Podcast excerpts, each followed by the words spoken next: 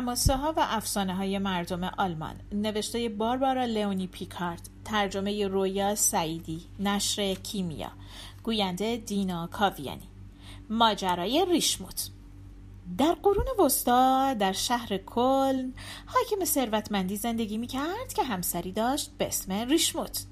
این مرد خیلی همسرش رو دوست داشت. اما از قضای روزگار یک روز ریشموت یک دفعه سرش گیج رفت و افتاد روی زمین و از هوش رفت. بدنش سرد شد. انگار که مرده بود. حاکم بهترین پزشکای شهر رو خبر کرد اما از دست هیچ کدوم از اونا کمکی بر نیامد. همه با ناراحتی سرشون رو تکون می‌دادن و می‌گفتن نه کاری از دست من بر نمیاد. همسرتون مرده. بالاخره ریشموتو گذاشتن تو تابوت. وقتی شوهر دل شکسته برای آخرین بار با همسرش ودا می کرد گذاشت که انگشتری رو که ریشموت خیلی دوست داشت تو دستش بمونه اون انگشتر رو حاکم به همسرش هدیه کرده بود و ریشموت اون رو هیچ وقت از خودش دور نمی کرد. نزدیکان حاکم سعی کردن اونو قانع کنن که انگشتر رو از انگشت همسرش در بیاره اما حاکم قبول نمی کرد. دور به حاکم گفتن این انگشتر خیلی گرون قیمته و مال تو فرزندانته. چرا می‌ذاری بره زیر خاک؟ اما حاکم جواب داد ریشموت خیلی این انگشتر رو دوست داشت. من اونو موقتا بهش نداده بودم. اونو برای همیشه بهش داده بودم. الانم پس نمی‌گیرم. ریشموتو گذاشتن تو تابوت و تابوتو بردن به کلیسا و به خاک سپردن.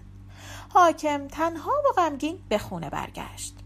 اما خادم کلیسا قبل از اینکه در تابوت رو بذارن چشمش به انگشتر گرون قیمت افتاد و با خودش گفت واقعا شرماوره که اینطوری یه انگشتر گرون قیمت رو زیر خاک دفن کنن. خدا می‌دونه این انگشتر چقدر میارزه. تأسف خادم کم کم به یک شور و اشتیاق تبدیل شد و بالاخره تصمیم خودش رو گرفت. تصمیم گرفت که صاحب اون انگشتر بشه. تمام روز فکرش مشغول بود. نیمه شب که شد آهسته از خونه آمد بیرون و رفت به کلیسا. اونجا قبر رو باز کرد و در تابوت رو برداشت. انگشتر ریشموت زیر نور فانوسی که خادم کلیسا با خودش آورده بود می درخشید. خادم آزمندانه دستش رو به طرف انگشتر برد و اونو در آورد. اما یه دفعه متوجه شد که دست زن تکون می‌خوره. انگار دنبال چیزی میگرده. بالاخره زن دستش رو به لبه تابوت گرفت و بلند شد و نشست. خادم از ترس فانوس و انداخت روی زمین و بود بود و فرار کرد و ناپدید شد. ریشموت نمرده بود. فقط بیهوش شده بود. وقتی خادم کلیسا در تابوت رو باز کرد اون به هوش اومد. ریشموت تو دل تاریکی گورستان توی تابوت نشسته بود. نمی‌دونست کجاست و چه بلایی سرش اومده. اما وقتی دید که اونو تو کفن پیچیدن و برج بلند کلیسا رو هم بالای سرش دید فهمید که چه اتفاقی افتاده. فوری کفن رو از خودش باز کرد و از جا بلند شد. همون موقع با خودش فکر می‌کرد شوهر بیچاره من فکر می‌کنه من مردم. چقدرم ناراحته. بچه هم چی می‌کشن؟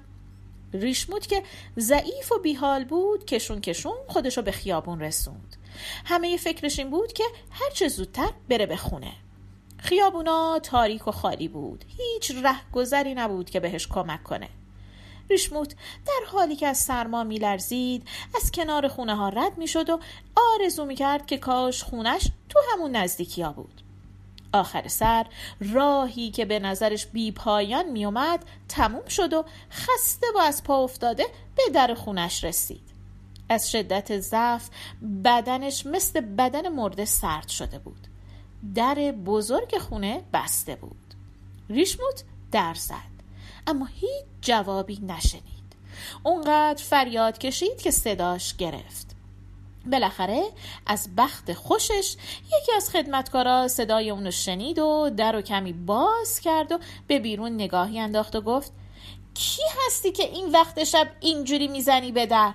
فریاد می‌زنی؟ مگه نمی‌دونی اهالی این خونه عزا دارن؟ ریشموت گفت یوهانس منم من نمردم بذار بیام تو. یوهانس فانوس آورد بالا و به قیافه زن نگاه کرد. رنگش سفید بود و موهاش پریشون. ولی یوهانس شک نکرد که اون همون خانوم خونه است. ولی خب نمی‌تونست باور کنه. به چشم خودش دیده بود که ریشموتو دفن کردن. حتی خودش هم گریه کرده بود. اما حالا می‌دید که ریشموت دم در وایستاده. نه نه روح نبود. یه زن واقعی بود. یوهانس با حیرت گفت خانم شمایید. ولی این امکان نداره. شما رو امروز دفن کردن. ریشموت با التماس گفت یوهانس خودمم. بذار بیام تو خستم. اما یوهانس خدمتکار باهوشی نبود و نمی‌دونست در همچین موقعیتی چیکار باید بکنه.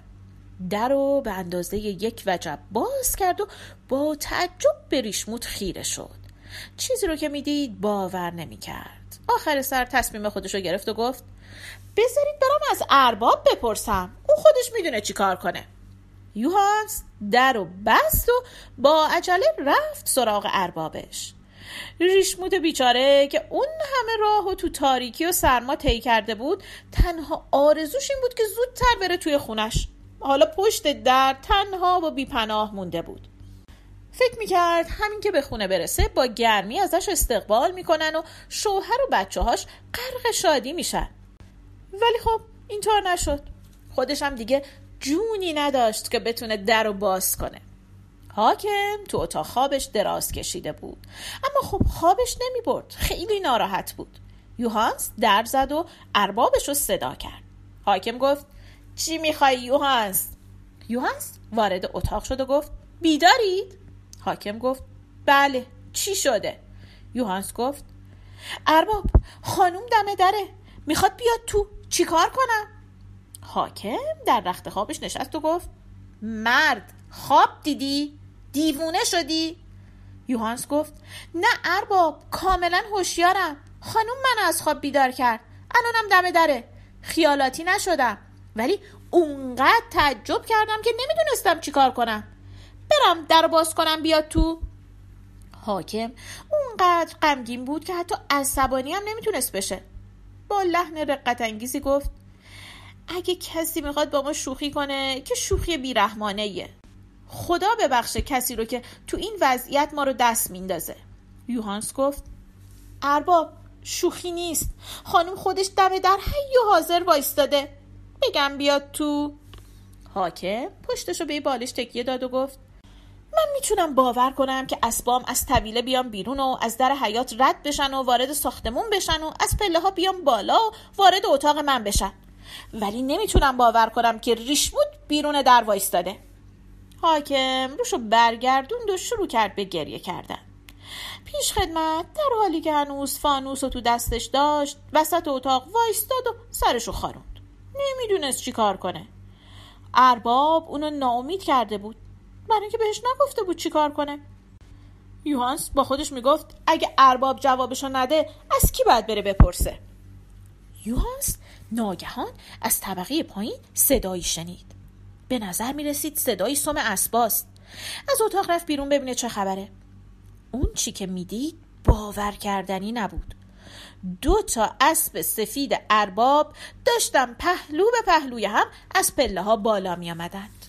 یوهانس فورا رفت به اتاق اربابش و در حالی که از فرط هیجان به سختی می‌تونست حرف بزنه گفت ارباب ارباب اسبا دارن میان بالا. حاکم سرشو بلند کرد و گفت مرد مثل اینکه تو واقعا دیوانه شدی. اما یه لحظه بعد خودش هم صدای سم اسبا رو شنید که از پله ها بالا می آمدن. بعد اسبا شیهه بلندی کشیدن. معلوم بود که رسیدن بالای پله ها همین موقع حاکم از جاش پرید و بدون اینکه کفششو پا کنه یا رداشو بپوشه فانوس از دست یوهانس گرفت و از اتاق پرید بیرون. اسبا رسیده بودن به در اتاق. اما حاکم به اسبا توجهی نکرد. توی چشم هم زدن از پله ها پایین رفت. در خونه چهار تاق باز بود. اسبا اونو باز کرده بودن و رد شده بودند. اما حاکم کسی رو بیرون از خونه ندید. جلوتر رفت. دید همسرش توی گوشه تو تاریکی از سرما کس کرده و گریه می‌کنه. حاکم همسرش رو صدا کرد. لحظه بعد ریشموت در آغوش همسرش آروم گرفت. اونا سالهای سال به خوبی و خوشی کنار هم زندگی کردند. حاکم دستور داد به یاد اون شب مجسمه دو تا کله اسب و بالای دیوار خونش کار بذارن. اینم داستان ریشمود زنی که انگشترش جونش نجات داد.